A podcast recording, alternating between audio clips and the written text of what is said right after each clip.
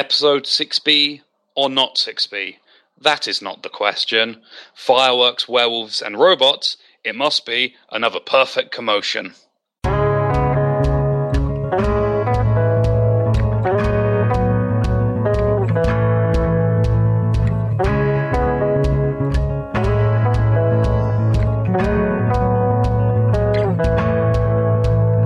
Hello and welcome to Perfect Commotion, the Media Exchange podcast. This week we are missing Sandy and Alan. That just leaves me and Nick. Hello. Cool. It's Nick. So- I'm Dave. So this week's going to be a shorter episode than usual. Well, we've had a lot of shorter episodes lately because due to some uh, scheduling issues, but hopefully that will uh, sort itself out um, in the foreseeable future. But we are still continuing with our media exchanging. sort of. Sort of, yes. Uh, well, the first item is well. Last uh, time I was on, I off I gave Nick a board game called Hanabi. Hanabi is a well, Hanabi is uh, the word for fireworks in Japanese, and it's a cooperative board game.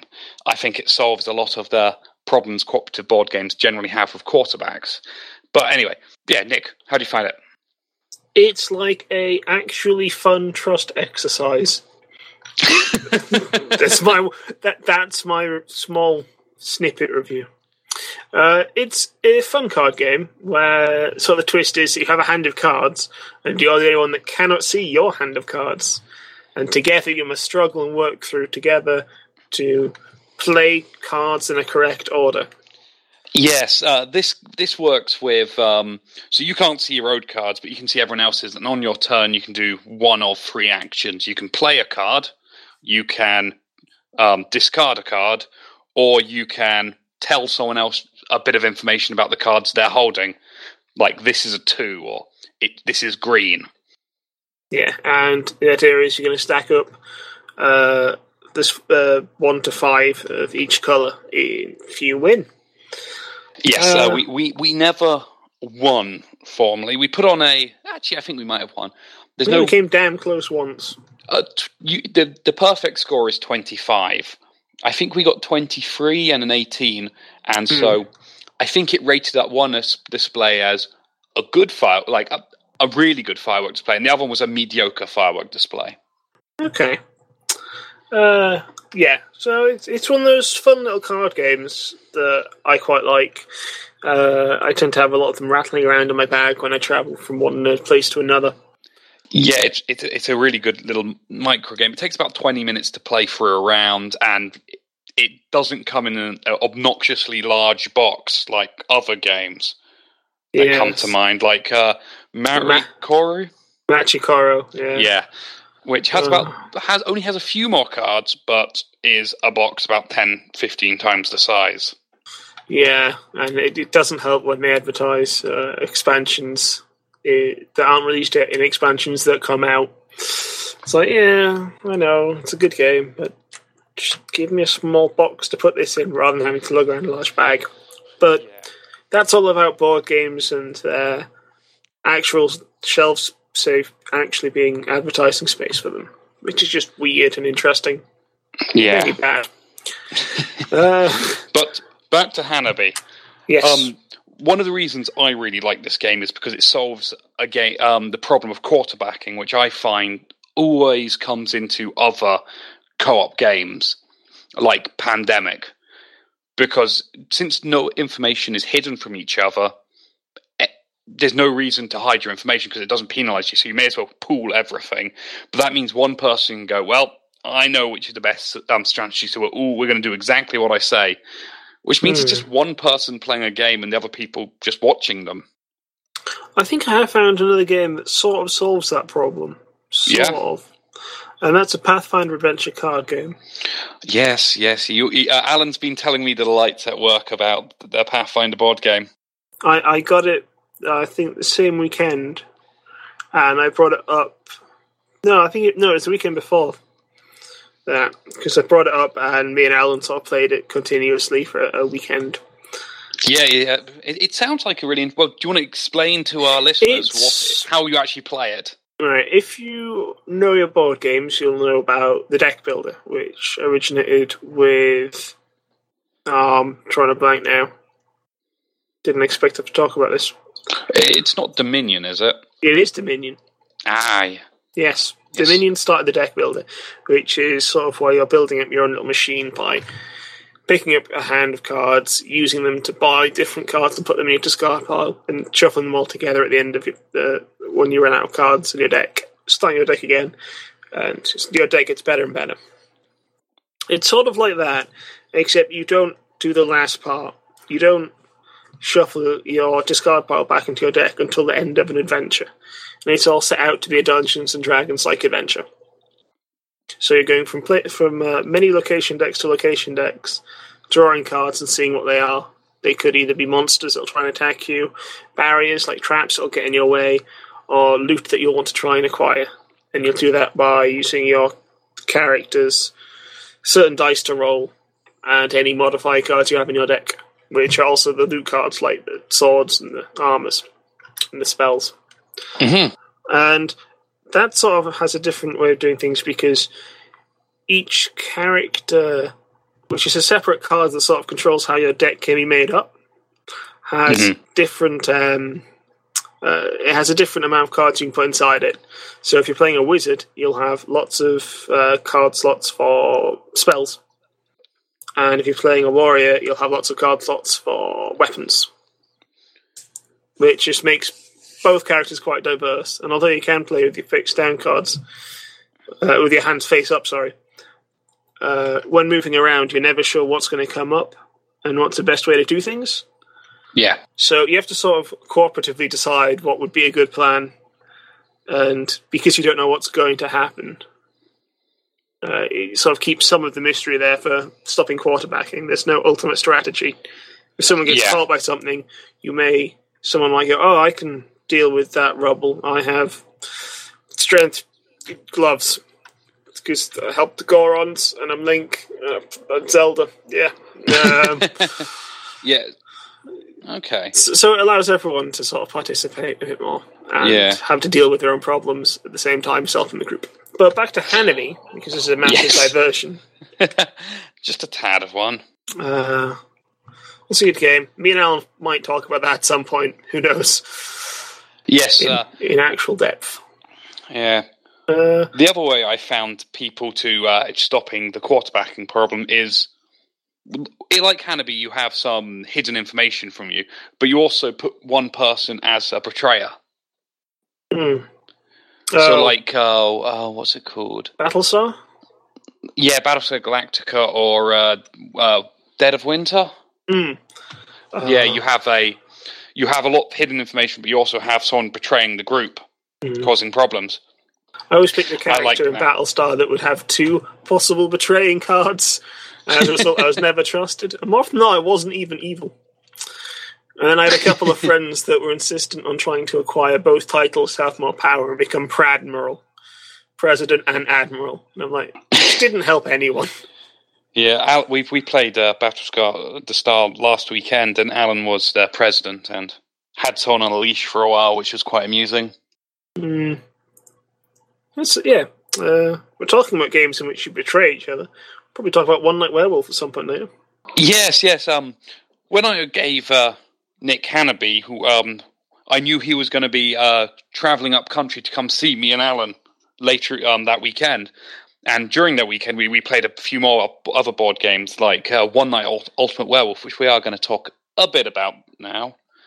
hmm So, One Night Ultimate Werewolf is is a fast game for a few players, um, and so it it has two main phases: um, a night phase and a day phase. And the idea is to work out who of you is a werewolf and who isn't, and who's nice. It's a bit like Resistance or Avalon, but it's also very like the old game of like Mafia or Werewolf, but just condensed Mm, and it gives everyone some special yeah. roles. Yeah, it's a hidden roles game, and many of the roles interact with any others in different ways, which can get particularly interesting when in one element where with different phases people are swapping each other's cards and then stealing another card, and then you don't get to look when you open your eyes what card you have at the end, and you all have to sort of piece it together.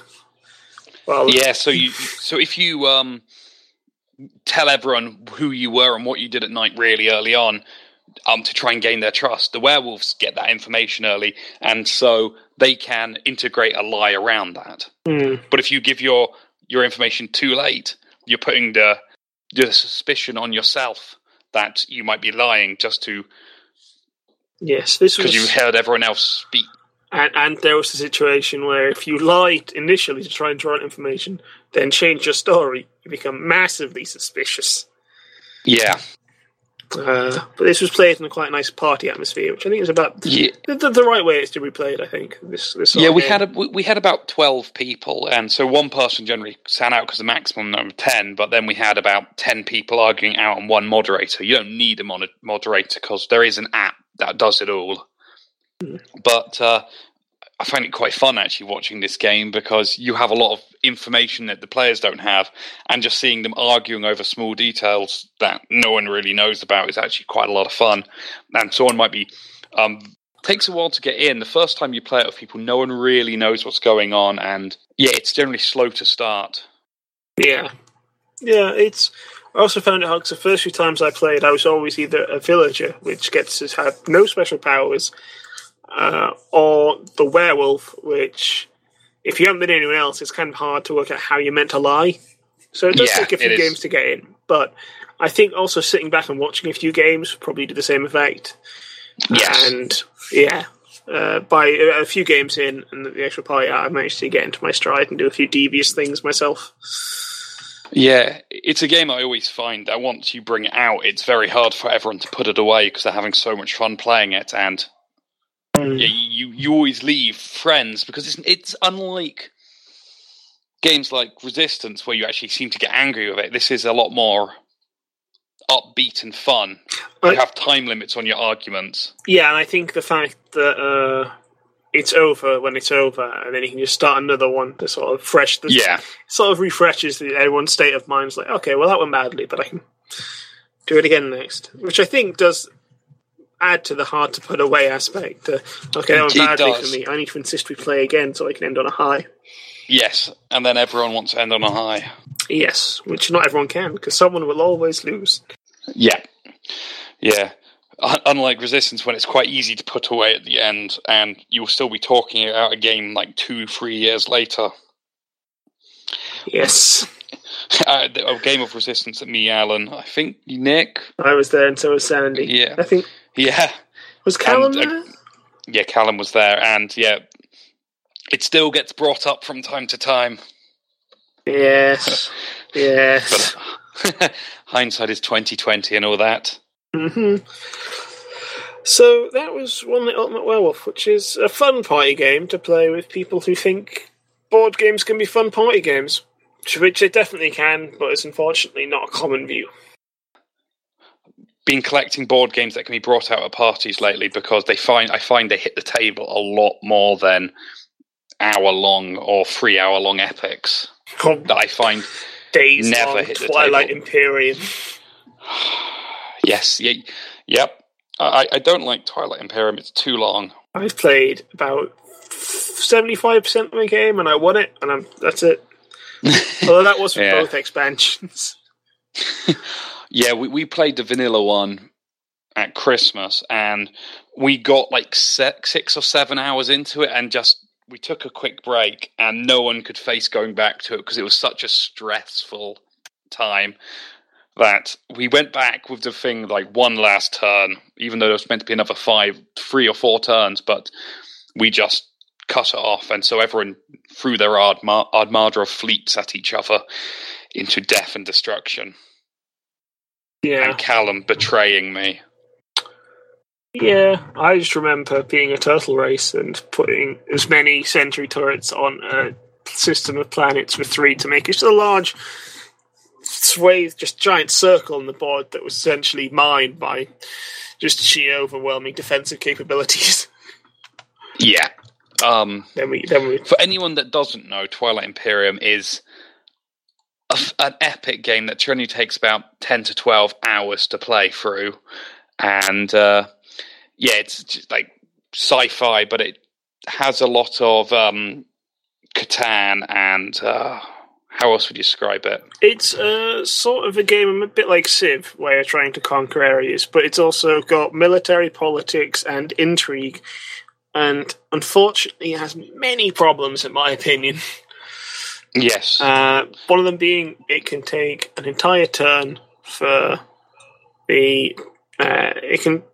One round, it can take one round before you actually have to do anything again. Yeah. And around a turn itself can take 10, 20 minutes easily. And sometimes. And it, and if you're learning the game, it can take a lot longer than that. Yeah. Uh, but yeah, that's Twilight Imperium. Yeah, Play it's it if good you're game. inclined. um, I'm tempted to move on to talking about the video game we've been playing almost Okay. consistently. Okay. I think that's it's more than a week now. We've been uh, playing this game for oh, must be about three weeks now. Maybe, but I don't think we played much this week. No, but I have some extenuating circumstances. Otherwise, I would be on most nights playing it with you. Yeah, that's true. And I had no one to play it with. But it is Yeah, so- a game called Robocraft, which is nothing like Minecraft. Because if it has crafts in Um, the name now, I, I, I- I would disagree because the your main block that you place is a cube. um, no. That's like Minecraft. I think it's more like Lego Racers for anyone that remembers Lego Racers. Yes. Lego Racers smashed to overblown Robot Wars. Yes. It, it- yeah, it is essentially Robot Wars if Robot Wars was as cool as it could be.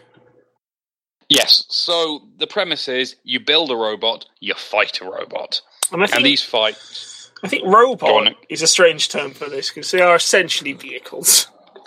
It's a Okay, car, you build. it's a tank, you a basically plane, build or a ta- yeah, build a tank. You build a plane. You build a hovercraft. You build a um, helicopter. You build a blimp. You build a tank. Yeah, so you can build whatever you like, or hybrid vehicles, walkers with Yeah, wings. you have full range of the blocks available to you. So you can put planes on a car. You can build a car, and then halfway through, you've leveled up a few times, add wings and thrusters and make it a plane. Uh, Yes. there's really no limit to what you. Well, it, there's no limit to what you can do apart from all the arbitrary limits you have, like money and You get all the arbitrary limits they impose And- impose on you. Yeah, Yes, um, but they're not limits on what you your imagination is just on the number of blocks you can place, or yeah, pretty much that the number of blocks you can place, or the number of blo- blocks you can afford. Mm. And so, as you go on, you get more blocks you can place, and you buy more blocks, and you go up through different tiers. But it's a free to play game, but it doesn't have. It doesn't feel like a pay to win game. No. Um, it was recently on a Humble Bundle, uh, which unfortunately has ended now. But uh, that was sort of six pounds, and you got like three months of premium and uh, a nice ship. So we sort of bought in there, and I don't think we found we found no reason to pay since. No, Uh, um, but so- the premium doesn't give you a bonus when you're playing. It just means you get slightly more resources from each fight, Yeah, so that you have to grind less between going up the rankings. So the way they do it is the, the number of blocks and the quality of the blocks you're using defines how good your robot is. And once it passes certain thresholds, you get grouped with a different set of robots. So as your robot gets better, the robots you fight get better. So it doesn't matter if you it takes you ten more games to get there.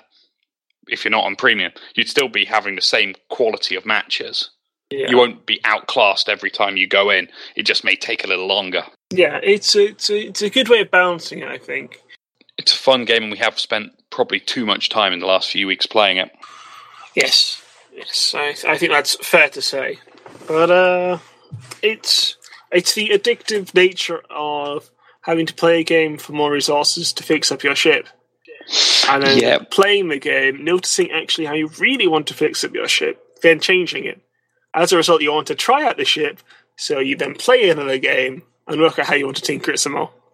Yeah, we've had nights where we played maybe four games over a two, three hour period, and we've just spent like 40 minutes fixing our ship between each one, just trying to optimize it for a certain level class or yeah, or just fix like, oh, it's a bit weak on the front right.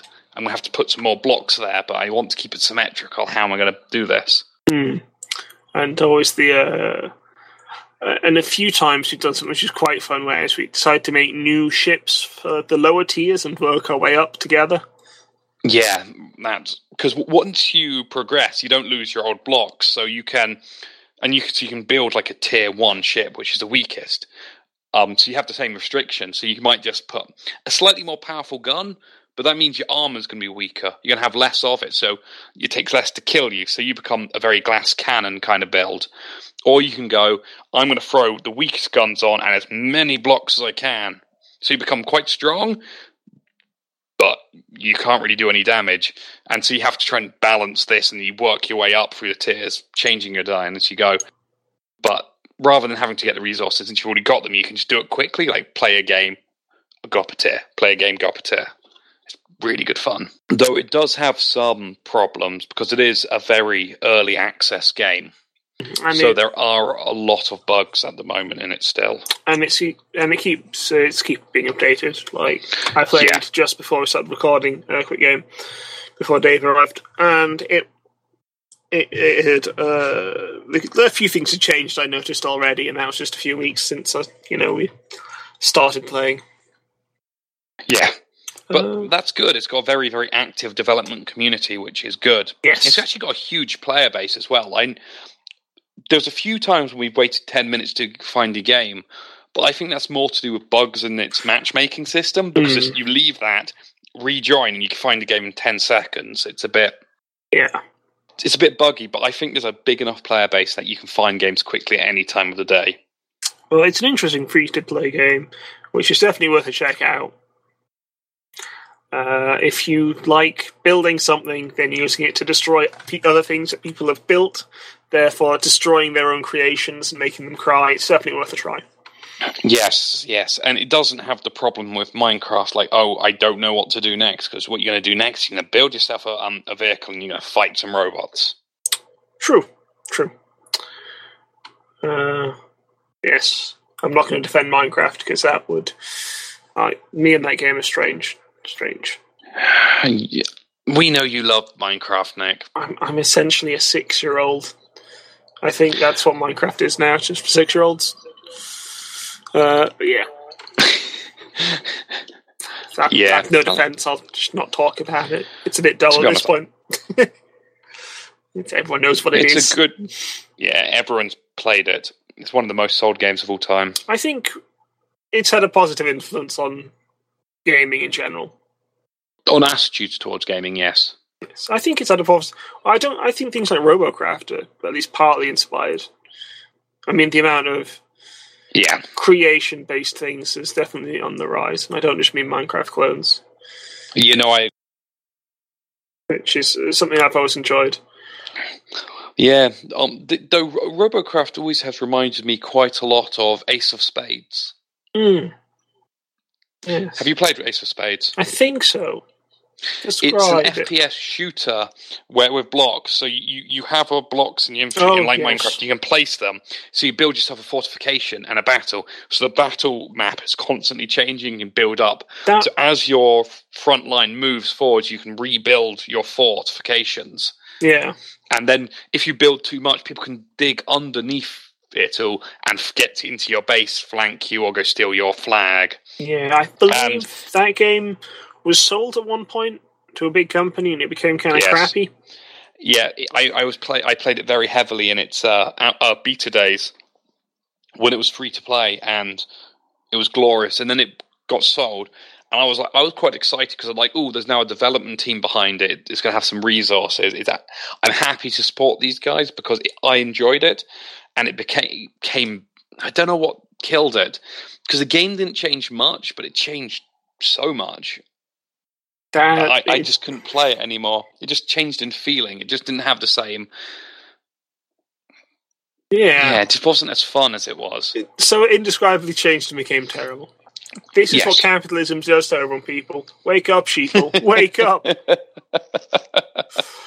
um, Yeah. I think that's a good point. I think that's that's a good lesson to end it on. yeah, as we said, this is going to be a very short uh, podcast. Uh, we we are missing half our crew. Uh, Sandy is incredibly busy at work at the moment, and uh, Alan is away this week on a training course. And so he's put me in charge, and so I've taken over his hosting responsibilities. He's training to love because he's a machine. I need to teach him. Well, he's been looking after my cats as I've been moving flats, and he seems to be. Uh, Maybe that's what inspired him to ask. It's like these cats are adorable. Will you teach me to love? I mean, that's what happened.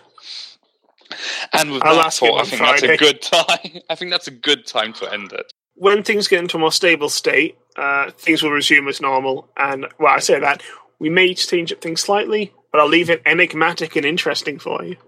No, I was going to tell them exactly what we're planning. That, that's, that, this is why you became a Bond villain.